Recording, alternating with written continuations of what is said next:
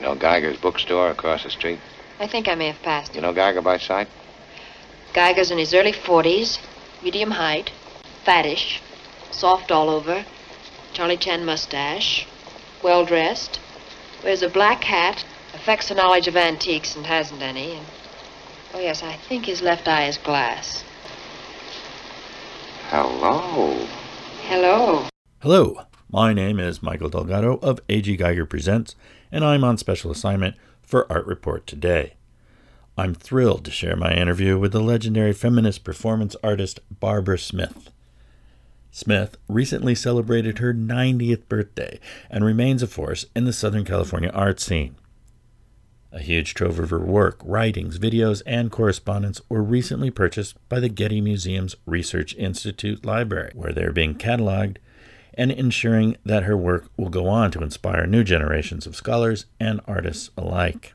Smith heard the call to be an artist while studying art history and religion at Pomona College, but she took a 1950s society influenced detour to get married and have children. Nonetheless, Smith, who has always been interested in new technologies, was making collages using a state of the art Xerox 914 copier, whose giant bulk she and her husband leased and installed in their living room. But in 1965, the call became louder, and she boldly enrolled at the Chouinard Art Institute, then California's premier art school, and at the time, home to the class of a boys' club that would pass through on the way to defining the California cool associated with the era. Ed Ruscha, Larry Bell, John Altoon, Robert Irwin, Chuck Arnoldi, among many other notable and now very bankable names, haunted the hallways. Smith then sought an MFA at the University of California, Irvine, where she became a recognized leader in her own class of artists that were shaping an entirely new movement. Along with Nancy Buchanan and Chris Burden, Smith founded F Space, a sort of gallery which produced controversial exhibitions and performances. Most memorably, Burden's Shoot, in which, as listeners of this podcast are no doubt aware, involved, well, Burden being shot in the arm with a gun. Smith's notable contribution involved naked people being duct taped to the gallery walls. It was quite a time, quite a scene, and Smith was the ringleader. Her story only really gets started there, and with so much work to consider over such a storied career, I wasn't sure where to start the interview.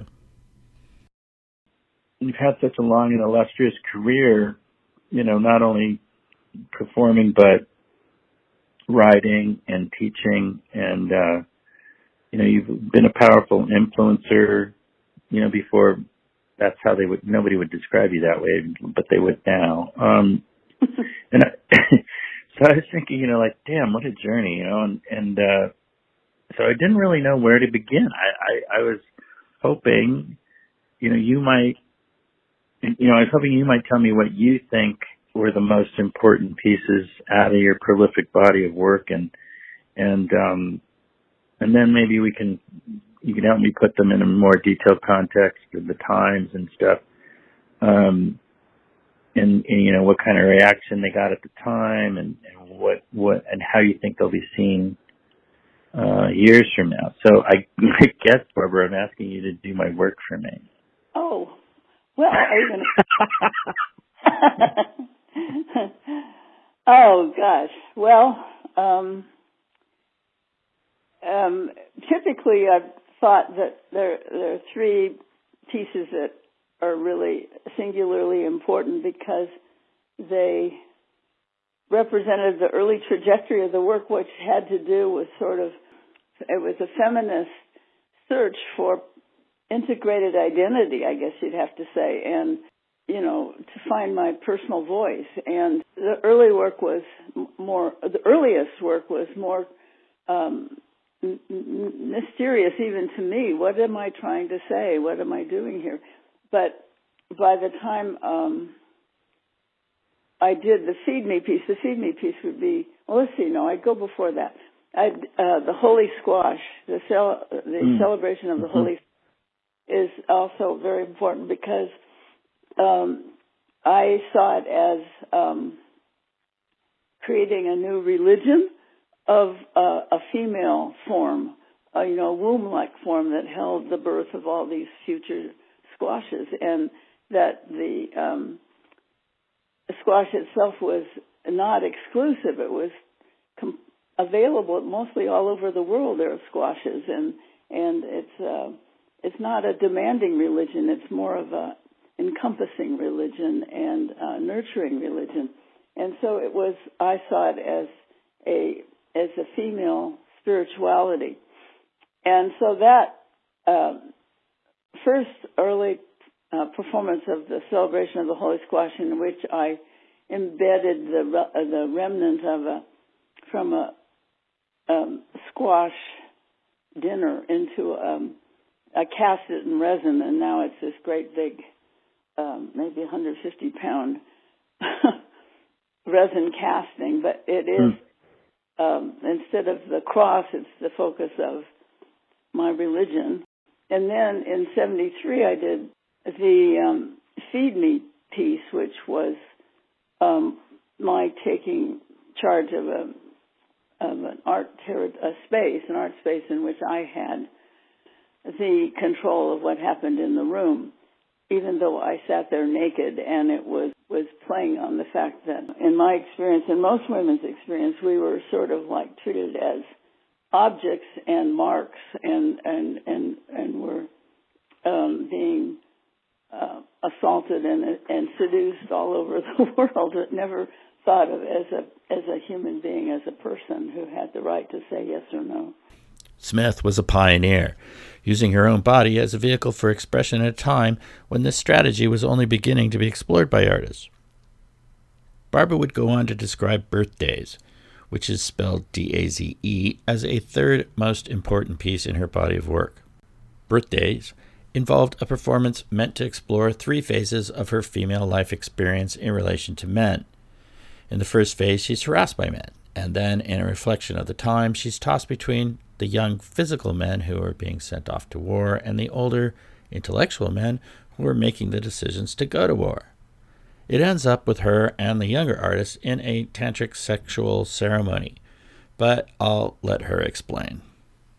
I kept getting involved with two kinds of men. One was a sort of very physical guy, and one was an intellectual guy, and I was going back and forth between them, and so that was going on. It was sort of my, I was falling into the structure of our culture, which had to do with, mm.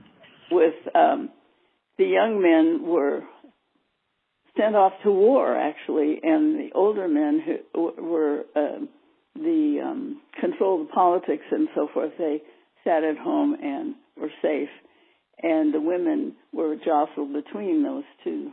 Mm and then finally um, we went into inside in where I was um, in a, a tantric ceremony in which all aspects of humanity, my humanity, was present energetically, and I was in a tantric ceremony with a, a, a man who also was in the same state for himself, and and uh, we did, had a tantric sexual ritual there inside and um, inside the gallery space. And that went on for over an hour, but people could come and walk through and leave by that time. Anyway, those are the three really. Yeah, those are strong. Barbara clearly knows best. Each of the three pieces touch on elements that have been constant in Smith's work since the beginning, namely, themes which involve sexuality as spirituality, such as in The Holy Squash, and the empowerment of a woman to make her own decisions, as in Feed Me and Birthdaze. Smith was clearly in the forefront of a women's movement, as powerfully expressed through performance art, which radically embraced the ephemeral and, by extension, the rejection of object making and the related aspects of commerce. Although a well recognized pillar of the feminist performance art movement at the time, Smith didn't really receive as much critical attention as some of her contemporaries, like Rachel Rosenthal or Carol Schneemann or, say, Linda Montano. In a 2005 review of her Pomona College retrospective, Sandra Esslinger wrote at the time for the critical journal X-TRA, quote, Something about the nature of her performances must have made it difficult for feminist critics to embrace them. Several of the performances suggest that Smith was more interested in being one of the guys in a male dominated art world than in constructing a new performative female identity. Close quote. I guess that was an erudite way of saying her performances included Smith having sex. And so, what's the difference from that and just being a manipulative courtesan? I asked Barbara what she made of that perception. Yeah, so many people read the Feed Me piece as if I was in there having sex with every man that came in. Right. And they misrepresented it totally. So she's reading it from that perspective as, as if I'm in there just fucking rather than um, making a stance that that all the things around the room that were available to interact with were a an effort to um, indicate that there was much more going on in a relationship between a male and a female than just sex. All these other ways of interacting, like food and and, and books and body oils and com- you know conversation and and uh, um, wine and so forth. Those are ways that that humans I- interact also with each other, and we're always often being ignored in favor of just seducing the woman. Mhm. And and so it was it was a request for complexity that is really feed me, not just fuck me. And it was also um, um, that I ha- and you had to ask me in the room what what would you like a glass of wine? Would you like a back rub? You know, they, they had to ask rather than just take. And um, so, but the the the Birthdaze piece was really uh, totally a high point, which came from the fact that in my real life, I was, though I was going through the menopause, I was actually having the most um, ex- ecstatic sexual experiences I'd ever had with a man who was um, 15 years younger than me, but he was, but we were just having these amazing full body orgasmic experiences and when I and that to me was a signal that or a reality that I had was it was that it was that was completely integrated between the physical domain of sexuality and the spiritual domain. So what I was experiencing was a, a tantric or kundalini um, eroticism, um, not not because I was trying to, it just was happening. But then at the time, I began, uh, I was, my, one of my friends was a psychiatrist and she was, she was wanting to, um, teach men, uh, her clients, who were otherwise sexually or normal, you know, that there's mm-hmm. much more sexuality than just lust. And, mm-hmm. and, and, and as a psychiatrist, she, couldn't do that, but she she engaged me and another and another friend of mine to do these tantric ceremonies with her clients to trigger in them these higher levels of uh, orgasmic experience, and so uh, that piece um, represented this um, integration, this um, what would the word be, apotheosis of all of it yeah, so that that's why that piece is not a, a backward looking; it's really was forward looking. Speaking of therapists, Barbara was involved with a therapist in the late 50s who recommended the writings of Betty Friedan and Simone de Beauvoir. And she was awakened to feminism and a woman's empowerment well before it would hit its stride a decade or so later. That's true. He, uh, one of the things he he told me was that that most of his clients, patients, whatever, were were women like me who lived isolated out in the boon, in urban, suburban um, L.A. area, and and and only had children to talk to and a and a um, uh, and the husband who came home at night exhausted from work. In other words, they were there was no stimulus, though they had gone to college or whatever, there was nothing going on that was uh, engaging them intellectually or um, passionately or anything. And so, uh, you know, he recognized that this was a, a big um, empty space in our culture, which it certainly was. And that's what Betty Friedan was addressing, and also Simone de Beauvoir and, and ultimately others. I was in the impression Barbara was painting while also experimenting with the infamous Xerox machine. Uh, but I was mistaken. I, I also learned why she became enamored with the copier and where her interest incorporating technology in her art may have come from. Not yet. I I didn't. Um, I was just making paintings, yeah, and and and then um, by 1965, 66 is into a huge Greene and Greene house in Pasadena, and we oh, wow.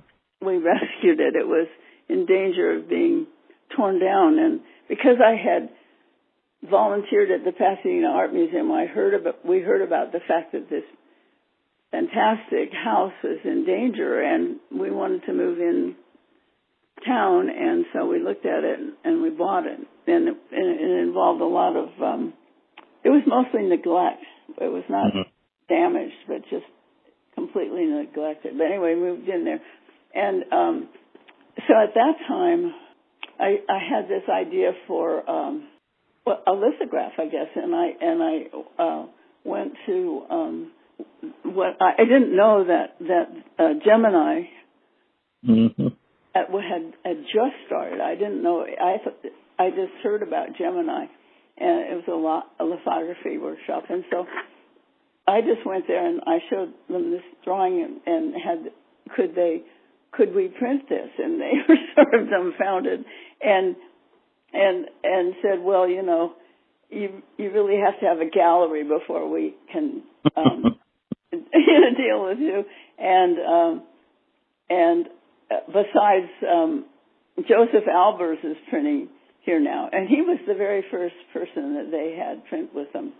Mm. And and and um, blah blah blah. And so they basically were shining me on, and I realized that, and I'm driving home. I just got pissed off about because I had worked in the print uh, department at the Pasadena Museum, and I'd studied, you know, art, and and I knew that the prints were um, over all the centuries were, were the um, democratizing way that art was um, passed on to the general culture and mostly the technology was used for information you know like to mm. uh, like lithographs was for newspapers and and um printmaking in um block prints in uh Europe was for spiritual information and stuff like that but always there were one or two uh individuals who took the technology and turned it into a, an art form. And so Daumier made lithography an art form, and and and so I thought, well, what is the um, information processing technology of our time? How do how do we get our information out to the general public? And it's with um, business machines. Hmm. At the time, Many of her Xerox series would be bound into books, and that body of work is now part of the aforementioned Getty archive. The body of work included in the archive is so extensive, I was I really had to have a question for someone who never really made objects. How did you decide to hang on to this stuff? Did you think that that was how the performances would be remembered, or did you just, or are you just a hoarder? no, well, I I thought of the um, the actions of uh, the, the performance actions as um, spiritual activities. That's one level of of uh, how they were working for me. They were means of my own personal transformation, the content, the way it was done, and so forth. And so. Um, so I began to th- think in terms of, you know, these things. First, we thought, everyone thought that these um, early performances should never be recorded because they only had validity if you were there. You know, if it's the unrepeatable moment. Mhm. And and then uh, both by learning what um, was happening in say in Europe, like um, Gina Pane and um, and uh, Schwarzkogler in Austria, but just and different uh, performance um, artists were were in various ways making a comment on their own performance on paper or and or so what what, what we began I began to understand is that a one at a time a one moment activity action is yes it's powerful but it it, it actually has legs. It, it lives on through the narrative about it and the experience of the people that were there.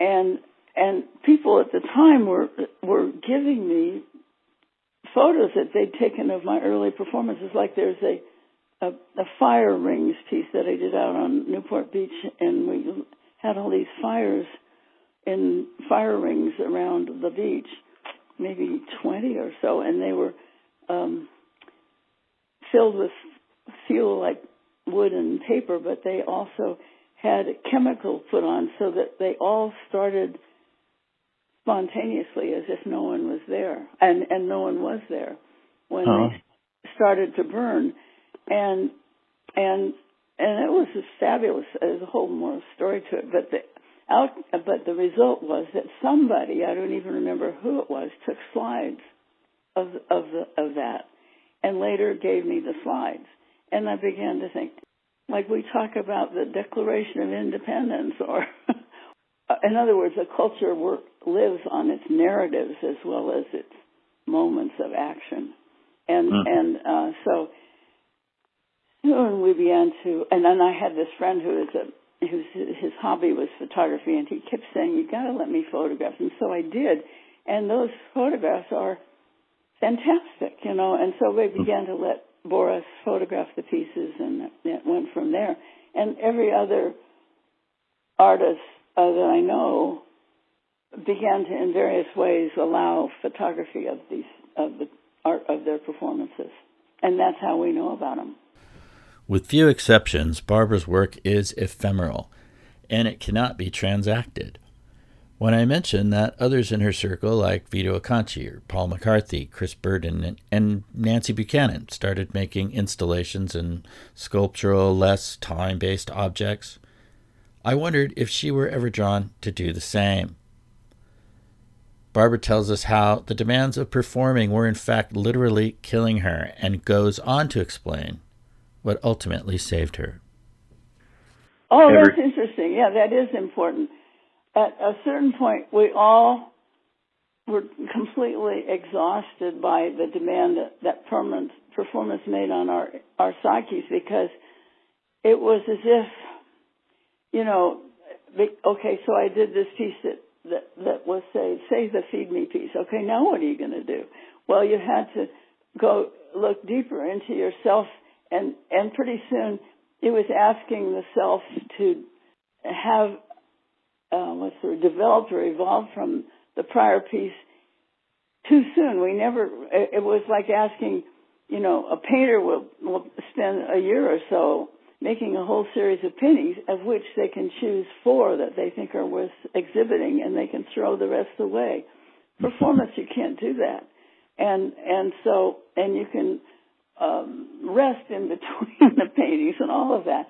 And so Mhm. it was it was uh, just not comparable. We had no buffer. It was it was just wrenching the inner psyche of all of the performance people, and we and we got exhausted in various ways. I had conversations with Paul McCarthy about this, and and I was thinking that I was going to go. Well, he thought he was going to go crazy. He was starting to have um, sort of hallucinogenic experiences, and I was thinking I was going to have a, a breakdown Mm. um, because I everything impinged like I was not only not getting recognized for the work, but I was also I had no money, and I and I had lost my children in divorce things, and and I was completely torn down, and hmm. so in that crisis, like Paul and Nancy, Nancy went into um,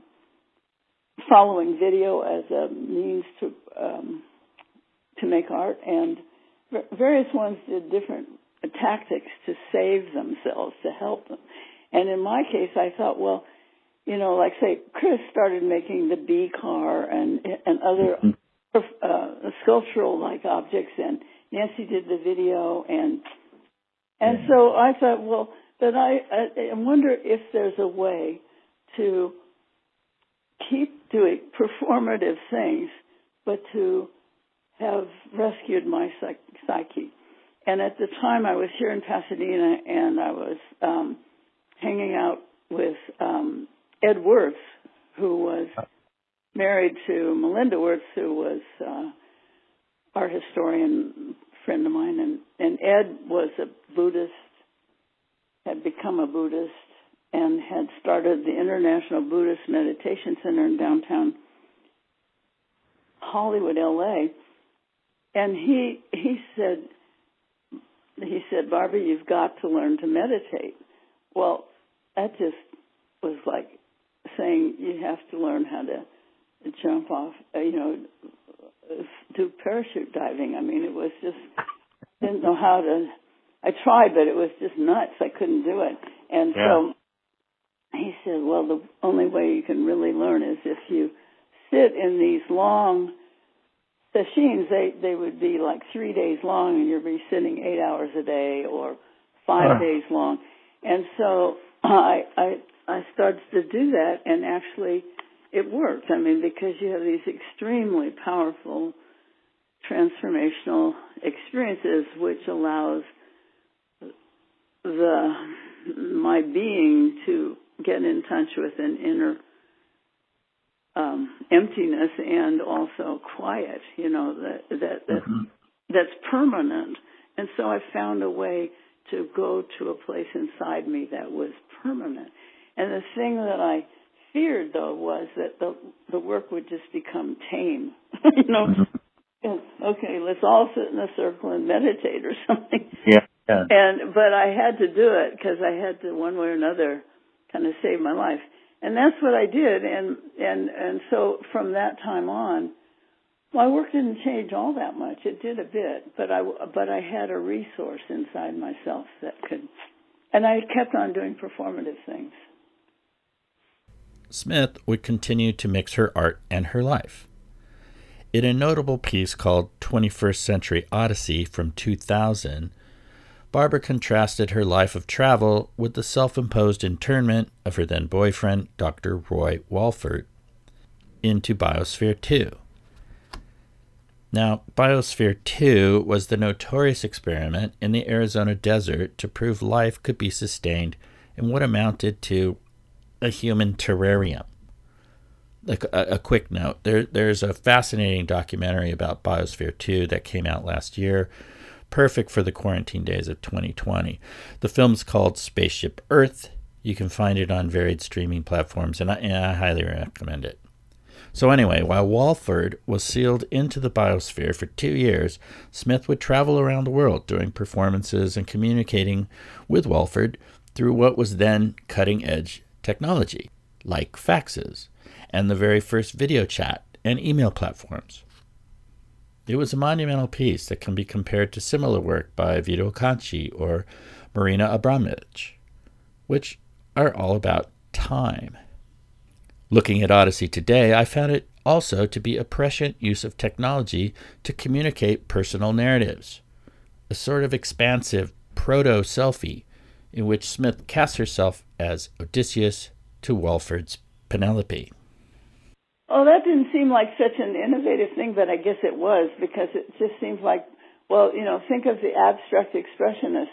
They're making these uh, various paintings that are, you know, vivid and dynamite, but they're coming from their inner psychological experience.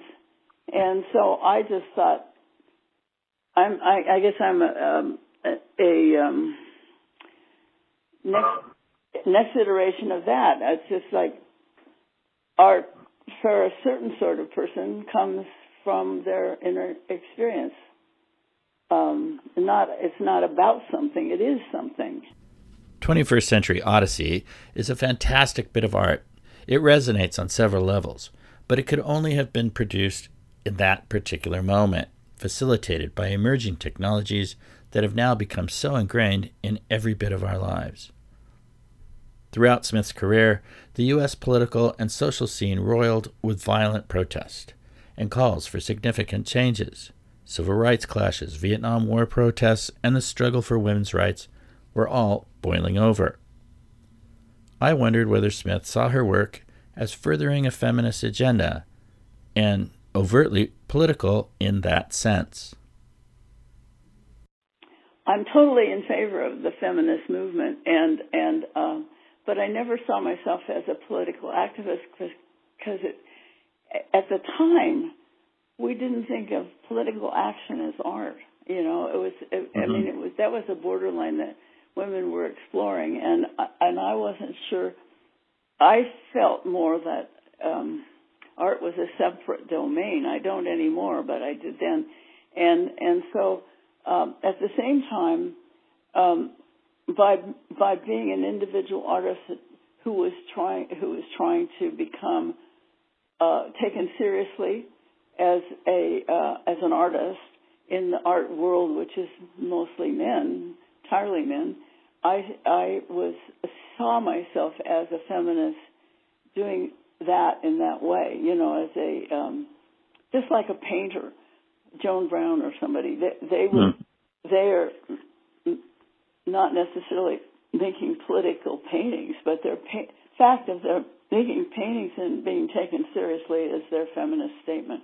All of us were more carving um, space to just talk about our lives and art, and and I guess I guess I saw this as uh, seeking a plateau. Once women had claimed the space, then another generation go on and make make any kind of art, but political art, without having to fight for it. Smith was indeed a trailblazer and is recognized as a powerful influence on artists too numerous to name. I asked her what she might be working on now. Uh, I don't know. Um, I'm sort of, you know, I'm I'm finding myself um, in my very comfortable place. I'm living in Pasadena, and and wi- winding down all these different um, groupings of work and taking interviews like this with you, and and uh, I'm not pursuing much new work. In fact, none. I'm, I'm finishing a piece that I started in 1972.